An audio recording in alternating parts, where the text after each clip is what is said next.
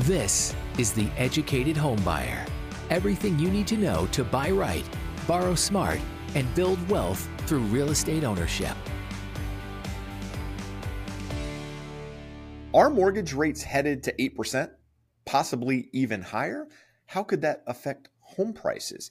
In today's episode, we're going to dive into mortgage rates in a little bit more detail. We're going to talk about what causes mortgage rates to go up, what causes them to go down, and what we're likely to expect over the next couple of months, possibly even into next year. Josh, we're talking about mortgage rates here.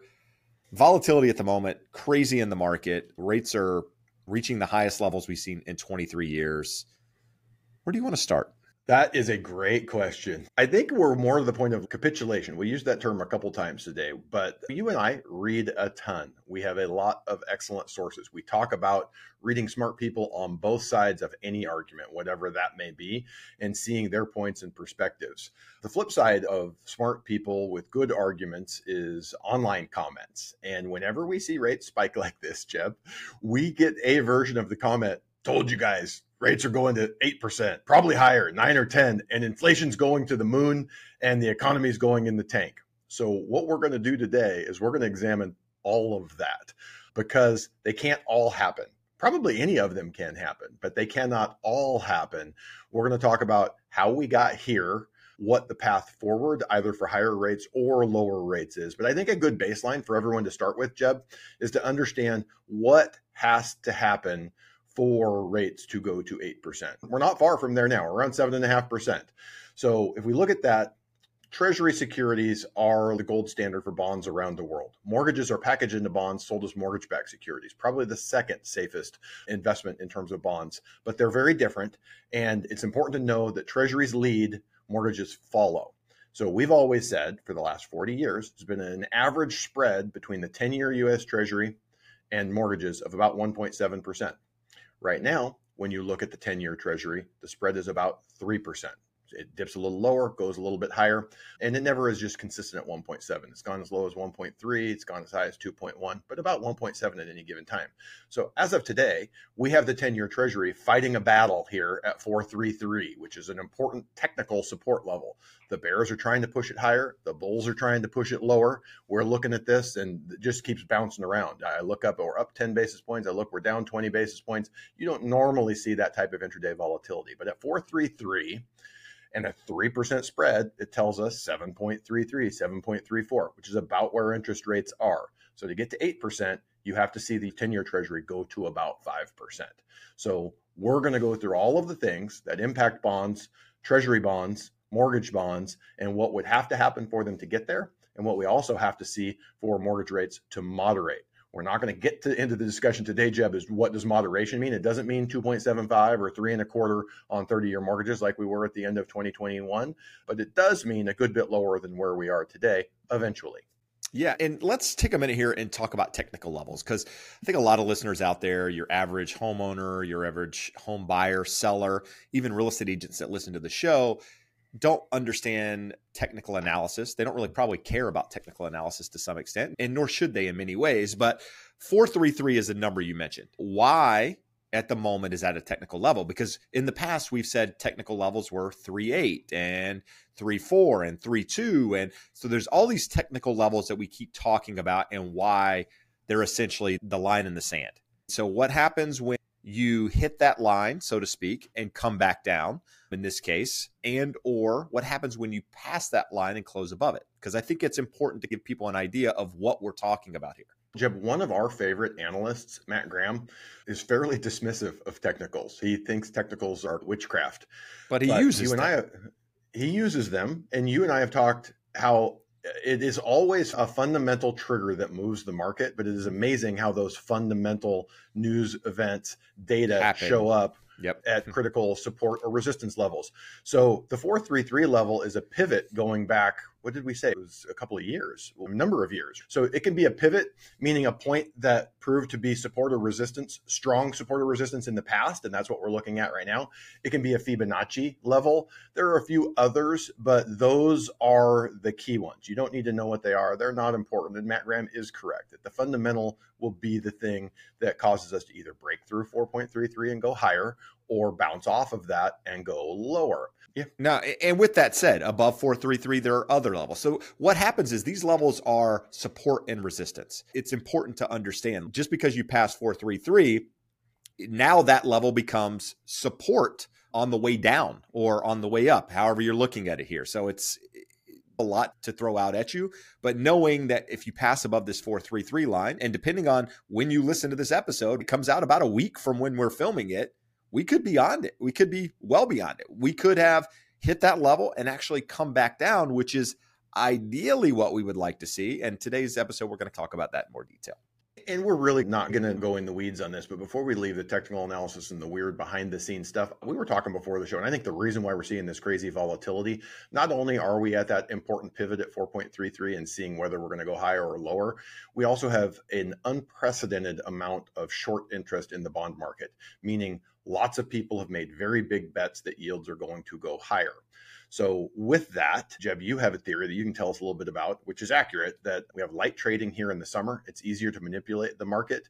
And we have this big short position of people. I think traders want to see yields go higher so they can make some money. You want to go through that seasonality and how that impacts? Yeah, traditionally speaking. So, as somebody who studied the stock market, had a mentor in trading options for a long time, and studied technical analysis, understand it all, is that during the summer, summertime is a choppy time in the market for stocks, for bonds, for everything. And the primary reason for that is because a lot of the big traders out there, they take off from trading during the summer. They go to the Hamptons, they go on vacations, they're doing other things versus watching the market religiously like they do during the fall and in the spring markets. And so what you have is less experienced traders driving the positions out there in the market. And so in those times, it's easier to control positions in some regards because you have less active traders in the market. And so we're coming to the end of that, right? Where kids are heading back to school. You're starting to get into that fall season of the markets. I'm not sure calendar wise if it's Labor Day that this all starts again eh, or what have you, but we're coming to the end of the season, so to speak, where the professionals, the money managers, the market makers are back in the market and kind of dictating where things go. So it'll be interesting to see if that's accurate or if I'm part of the whole witchcraft that you mentioned a moment ago. I think you're definitely a Wiccan witchcrafter. so that's going to be my theory. But Jeb, why don't we start with what are the things that have led rates to go higher in the last 60 to 90 days, we're up at least a half percent. We held in the upper sixes for two, three months. And over the last, like we said, 30 to 60 days, we've made that push up into the low sevens, now closing in on the mid sevens. And there's some data there that's causing that. We will go into detail in what the Fed does and doesn't control here. But what is the Fed looking at and what is their objective? They're looking at everything in theory, right? So they're looking at inflation, they're looking at employment, they're looking at what's happening with job openings, just everything, right? They're looking at all of this data. They're looking at shelter data and CPE, PI, I mean, everything. They're really taking a broad view of all of this information. But some of the things that they want to see or need to see in order to slow what they've been doing in the past is to start to see some breaks in the economy. And so what's happened on the flip side is that the economic data is coming in really strong based on everything that's happened in the market, right? So you have to realize coming out of the pandemic, just flooding the economy with money, and after a time when there were job layoffs, people at home, all of these different factors playing into the market, and a lot of people out there calling a recession for the better part of a year and a half, me being one of those people thinking there's no way that all of this money gets pushed into the market and, and then essentially gets pulled away. While a lot of people have chosen not to go back to work, some people are expecting, hey, the government should still support me to some extent. I'm not going to work. And I look at that and go, hmm, something has to break here. You can't have all of that happen and then all of it taken away. All of a sudden, there's no recourse to some extent. And on top of that, you've got the Fed hiking 12 times in the better part of 18 months taking rates up to 5.5%, right? So you've got money becoming more expensive for businesses, credit cards, anything that's tied to short term rates, right? So cost of money is going up. There's less money out there in the economy. We know that savings that were saved during the pandemic are essentially going to be gone per the Fed as of the end of the third quarter. So, the end of September, that money is gone. And so, I look at all of these things and go, you have to have a slowing economy it is slowing, Josh, but not in a meaningful way. And because of that, we are where we are, right? You can go in and say what the Fed controls and what they don't control. We've talked about it many times. But the reality is the data on paper looks really good. And we know some of the stuff is lagging. We know the effects of raising interest rates 12 times hasn't necessarily had its full impact on the market. It takes time for that to hit. It takes time for all of that to flush out the system. The problem is the Fed doesn't look at forward looking data. They look at what is happening right now based on the data that they have. And many times that that's two, three months old. 100%. So from that perspective, remember, the Fed has a dual mandate, price stability, which means keep inflation under control, and full employment. So we're at full employment. And the funny thing is, they're trying to push employment to a worse level. So unemployment to higher levels. We're at three and a half. They would like to see four and a half, five and a half percent unemployment because that ultra low level of unemployment leads to flush consumers who spend money, which pushes prices higher. So you can see there's a balance here of what they're shooting for. And I will go back and say it is very easy for us to sit here, us, you at home, us talking, any expert anywhere talking on TV, writing for a newspaper to say, hey, the Fed, they're idiots. They don't know what they're doing. These guys are all PhD economists. They may not have much real world experience, but they know numbers and they know statistics way better than you and I do. And they have access to the greatest data in the world. No one has better data. So you can quibble and argue with what they're doing, but not with the logic that goes into it because they've thought it through. Jeb, what does this mean? We are the educated homebuyer here. In the grand scheme of things, why would someone be listening and wondering what's happening with the economy and therefore treasuries and then mortgage rates? It impacts affordability. There's only three things that go into affordability home prices, interest rates, incomes. So interest rates are probably the biggest, most volatile component of that, the thing that can correct and change the most over time. So if rates go to 8%, what does that mean for affordability? And does that just mean we have continued lower sales? We just saw existing home sales, Jeb, an annual pace of 4.07 million, about as low as we've seen going back to the late 90s. But what does it mean if we have interest rates go significantly higher from where they are right now? Another day is here, and you're ready for it. What to wear? Check. Breakfast, lunch, and dinner? Check. Planning for what's next and how to save for it? That's where Bank of America can help. For your financial to-dos, Bank of America has experts ready to help get you closer to your goals. Get started at one of our local financial centers or 24-7 in our mobile banking app. Find a location near you at bankofamerica.com slash talk to us. What would you like the power to do? Mobile banking requires downloading the app and is only available for select devices. Message and data rates may apply. Bank of America and a member FDIC. If I'm being honest, it's hard to say for sure. We know some things are going to happen, right? We know that there's going to be less transactions probably in the marketplace.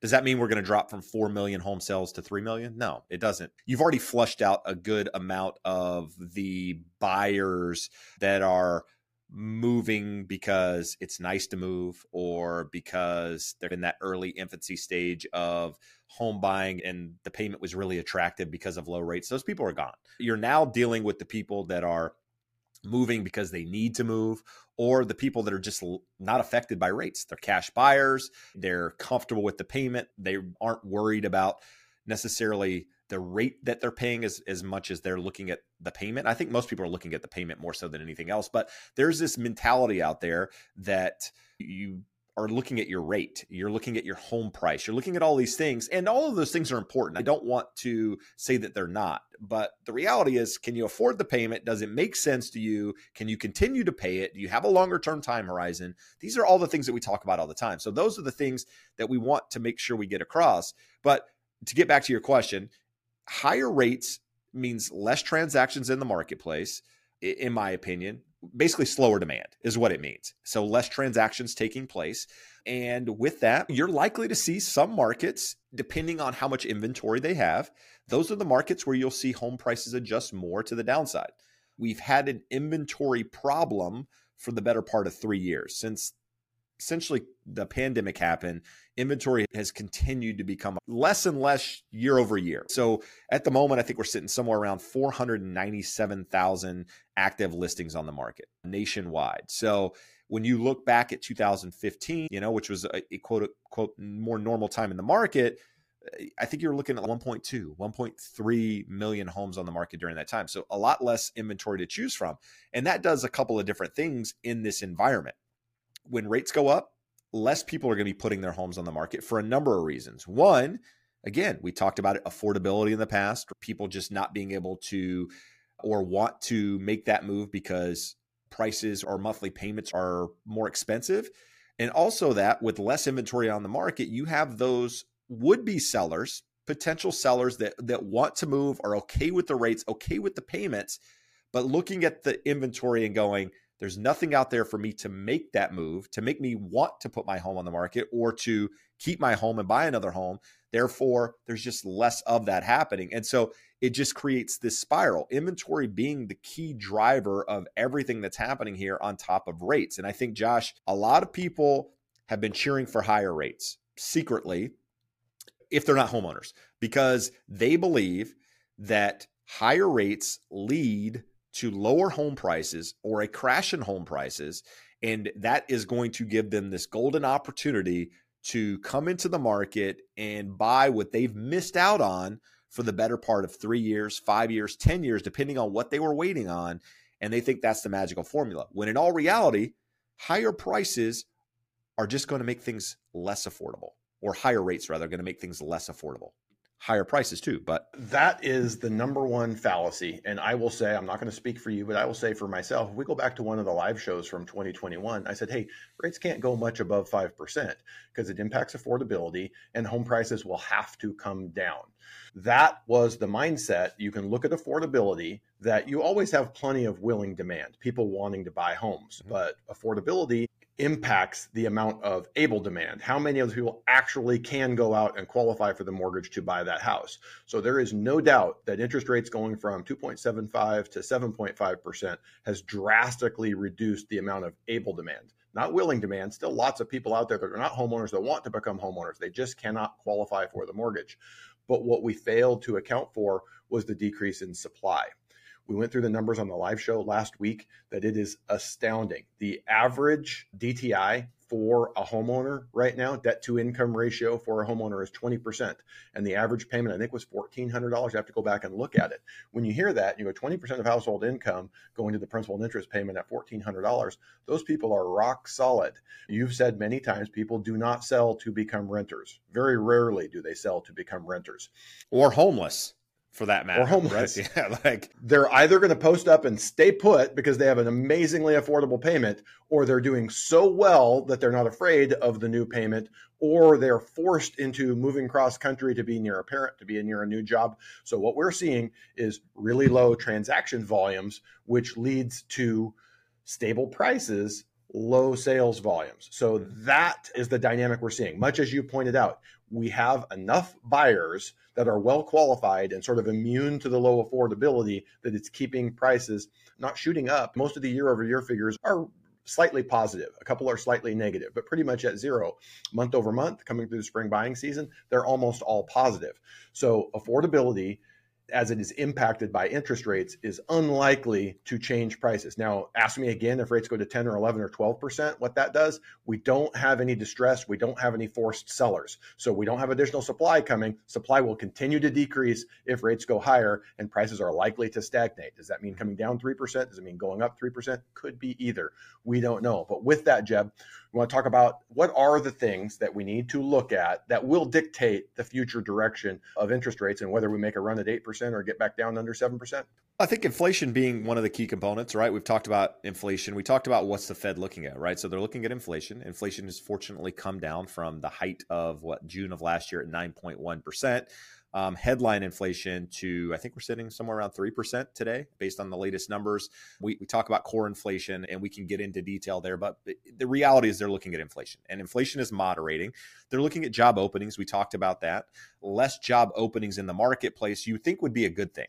But the problem with job openings is that it gives employers an opportunity to pay more to get employees, which in theory produces wage growth, which is something, believe it or not, the Fed actually wants to slow, right? Not only do they want unemployment higher, they really want wage growth to slow as well because when people are making more money, they go out and use that money in the economy to drive prices up. And driving prices up creates inflation and essentially is counterproductive for what they're trying to accomplish. So, if you noticed in the latest job numbers last month, We saw unemployment actually go back down. I think it's sitting at 3.5%.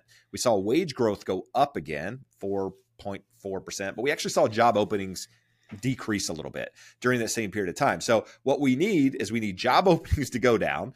We need unemployment to go up, need inflation to come down. We really need bad economic data. Is that fair to say? We don't want to see a bad economy, right? I don't want to see us go into a recession. But the reality is, I think it's coming, whether it's now or six months or a year from now. It, that's the reality. So the quicker we get into it, the quicker we can come out of it. And it doesn't necessarily work that way, but that's what the Fed's looking at, right? They're looking at data and data driven decisions. They're making their decisions based off data. And so with that, Josh, you have some Fed members still talking about the possibility. We got the Fed minutes from last month, uh, about a week ago. And the idea out there was still hey, listen, if inflation isn't moderating or continues to spike, we are prepared to continue future rate hikes.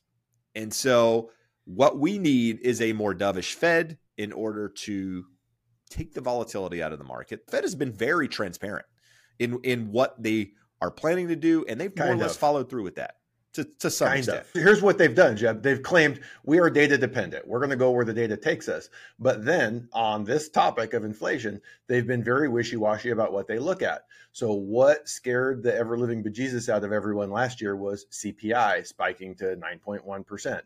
Okay. So then they said, we really prefer PCE because that is a better measure, less volatile than CPI. Earlier this year, they said, we want to look at the super core. So core strips out food and energy because they're volatile and not directly impacted by Fed actions. So said, housing is lagging all of our measures pick it up late. So while it's decreasing, it shows that it's still increasing. While it's increasing, it shows that it's moderated. Part of the reason why the wizards at the Fed kept stimulating the economy when inflation was getting out of control in late 2020. So from that perspective, they've moved the goalposts. But let's just say take them at their word that they're doing their best. They have the data. What they really want, they don't want a bad economy. They don't want to worsen the economy. They want a Goldilocks economy.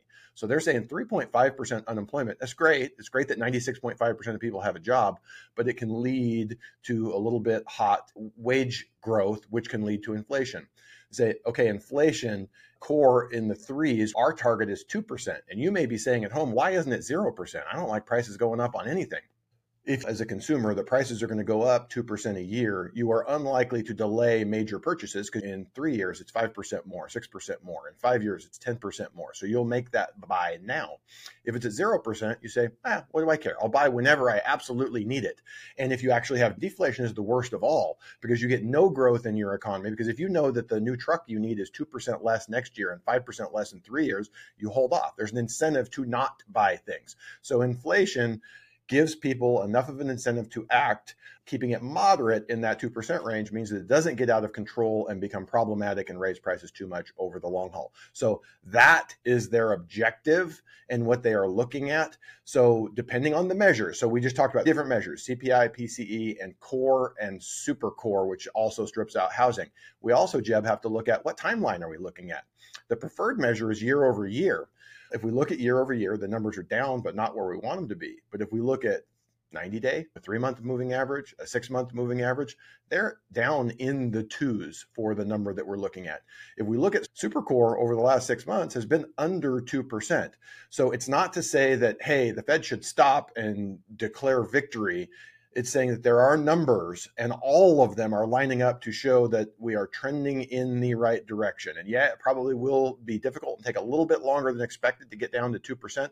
But it is interesting that in light of that, over the last 60 days, we've seen rates accelerating when inflation is moderating. So, above and beyond inflation, what else is moving and impacting interest rates right now? Since inflation tells us that interest rates shouldn't be dropping like a stone, but probably should be moderating right now. We talked about treasuries a moment ago, but before we do that, I want to just mention like there's a, a percentage of the population that says, hey, inflation hasn't moderated at all. The prices are still really high.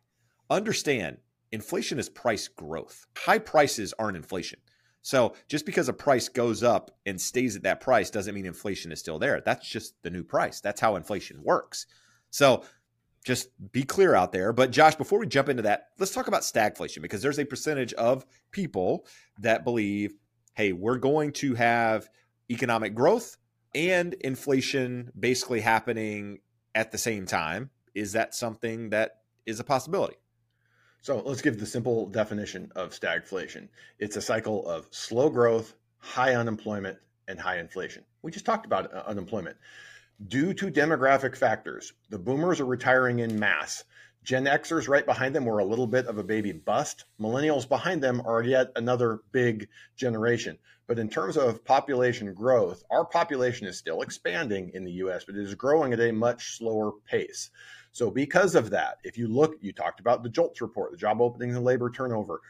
When we look at that, there are almost two jobs for every unemployed worker. So if we had 0% unemployment, we would still have 4 million jobs unfilled in the United States. And none of these metrics are perfect, but it tells you where we're at. So are we likely to have high unemployment? And if we doubled, we'd be at 9% we, or 7%. We still wouldn't be within a mile of the 12% that we reached during the Great Recession, which everyone wants to talk about. Hey, it's coming. Everyone's going to lose their jobs. They're going to lose their houses. This is how prices are going to moderate and we're going to have interest rates stay high. And it's like a fever dream of someone who sat back and said, What are all the things that would have to happen for home prices to crash and me to be able to buy a home at a really affordable price? For all of those reasons, those things are unlikely to occur.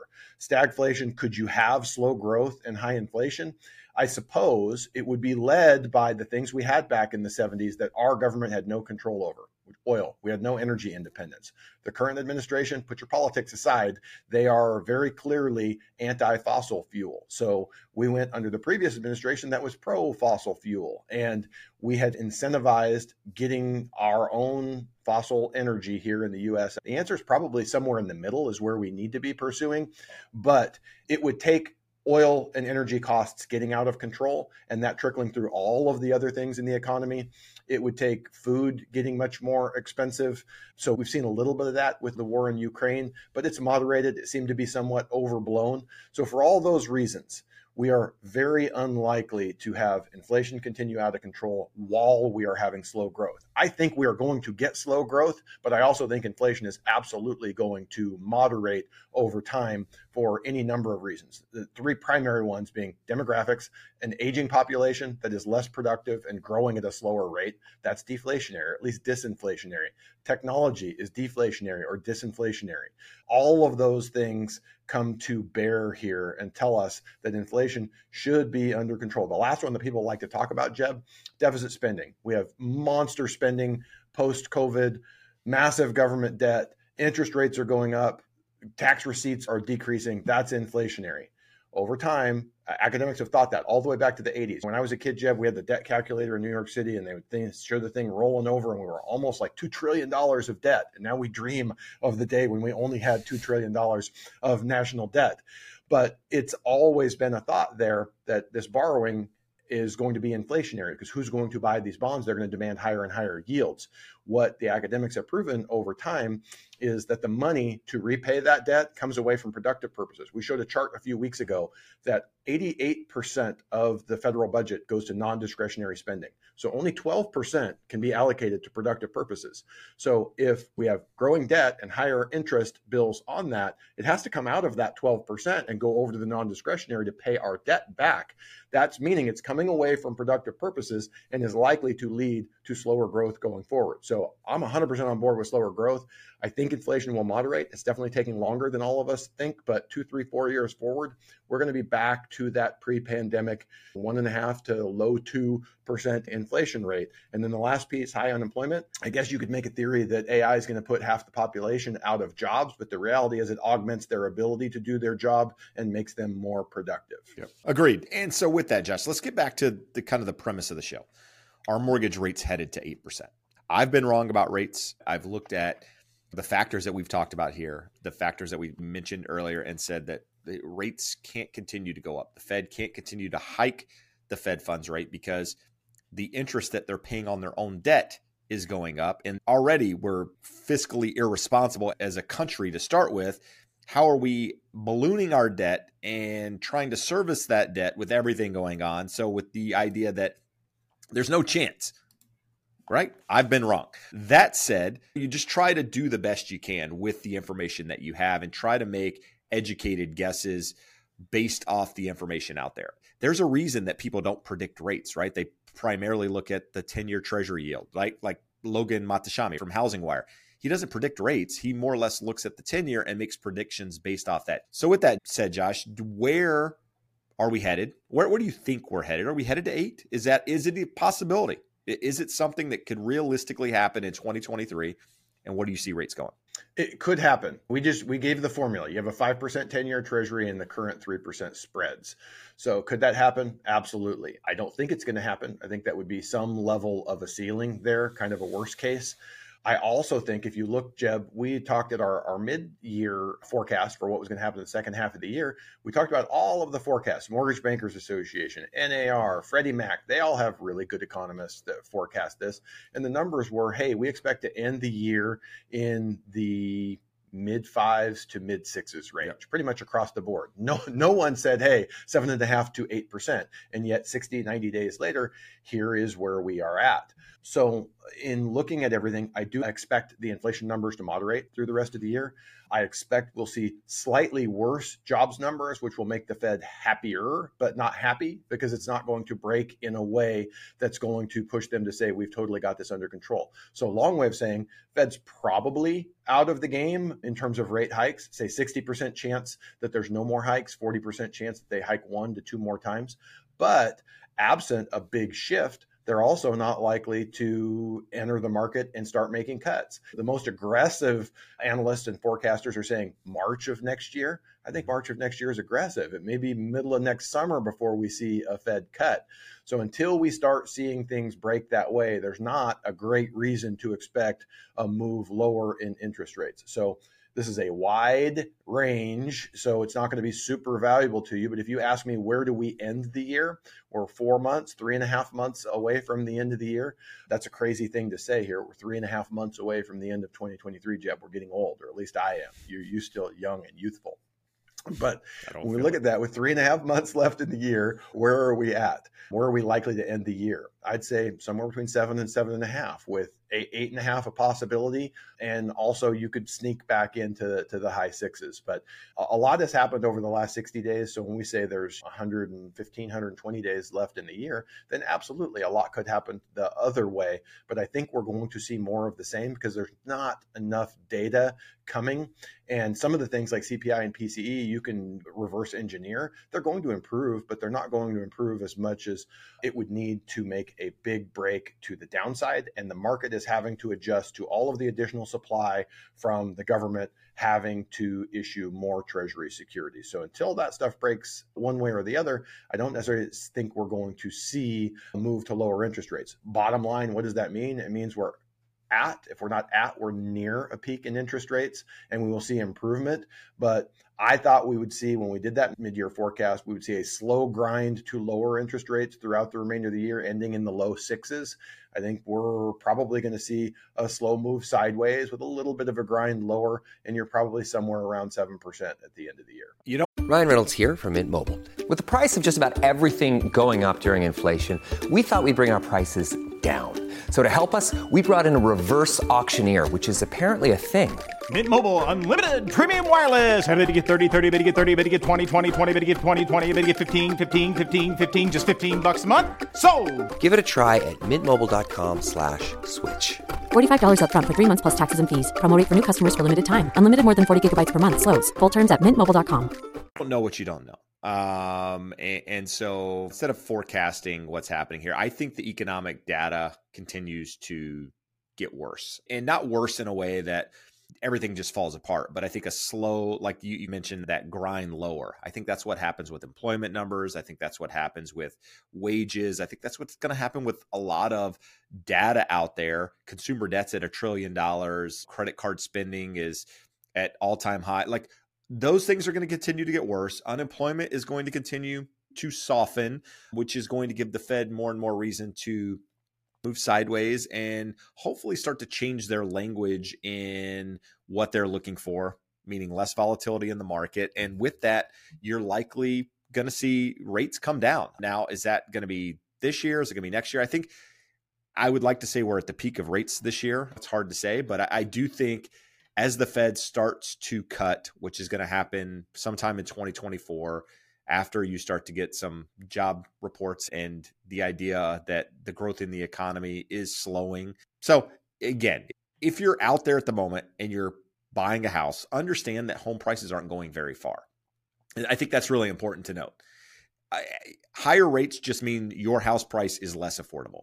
Doesn't mean that you know your house price is going to drop by 20 30% that's not realistic because of the lack of inventory out there in the market. And we already know there's enough demand out there to keep up with inventory. That's why we're seeing competition in the market right now. That's why we're still seeing people buy houses and do the things that they're doing. If rates go higher is it going to change? Maybe a little bit but it's not going to go away entirely. And i think that's really important to know. So know if you're buying a house again it's one of those things. If you get in rate quotes lock your rate if you're comfortable with the payment. You might not like the payment, but if you're comfortable with it, just lock. Don't play the game. Don't worry about could you get an eighth lower. That ends up biting you. Lock your rate. And then don't expect to be able to refinance in six months. It might take a year. It might take two years for you to be in a position to refinance. And if prices were to go down, if there was a flood of inventory, which I don't expect to happen, but if there was, you could be in a position where you're not in a position to refinance. These are all important things to note. So, anybody out there telling you, uh, marry the house, date the rate, great slogan, but the reality is afford the payment, have a t- longer term time horizon, make sure you have money in the bank, make sure you're comfortable with all of these things. You don't have to be happy with them, just make sure it's comfortable.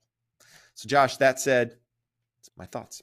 Absolutely. Make decisions for the long term. We've seen over the last 18 months, as things have changed, people saying, Hey, I'm going to do a 2 1 buy down and I'm going to refinance before we really get to any adjustments. I'm going to have the seller pay costs. Well, cool. It's not free money because the seller also would have reduced the price of the home. As Jeb said, some loans do not require an appraisal if you were to see a dip in home values. FHA, VA, USDA, the primary ones that if rates drop, regardless of what the value of your home is, you are able to refinance that, assuming you've made timely payments and still have good credit. So if you're considering a conventional loan versus an FHA and you're concerned about dips in prices in your area, it could tip the scales towards the FHA. During the last downturn, the government came back in and said, hey, we will come up with a program where you can refinance a Fannie Mae or a Freddie Mac loan if you're underwater. If we saw a big dip like that, they might do it again, but you wouldn't want to count on it. So make decisions over the long haul of what is right for you. I think anyone who can afford a home and it is the right time for them and has a long term time horizon is going to come out just fine. Interest rates are high. They are impacting affordability and impacting the pace of appreciation. We are undersupplied in most markets throughout the country in terms of homes available to buy. Absent lower interest rates, sellers are not going to choose to sell.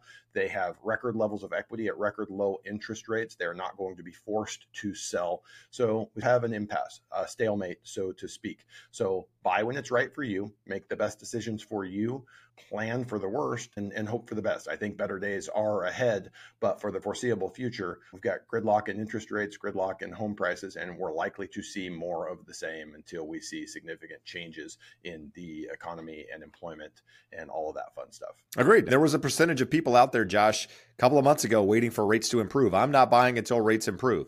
Guess what? Home prices have gone up, rates have gone up. It's that much more affordable now. Not pushing you to buy a house, but just understand – you can't control those factors. You got to buy when it's the right time for you, be comfortable with the payment, everything that Josh said, which brings us back to our slogan, which is buy right, borrow smart, and build wealth. Until next time, adios. Amigos. Thanks for listening to The Educated Homebuyer. Want to connect with us or to a local expert in your area? Please reach out at theeducatedhomebuyer.com slash expert. If you found any value today, please be sure to rate and review us on your favorite podcast platform. In addition, we ask that you share it with your friends and subscribe to us on YouTube. And make sure to follow us on social media. Thanks again for listening.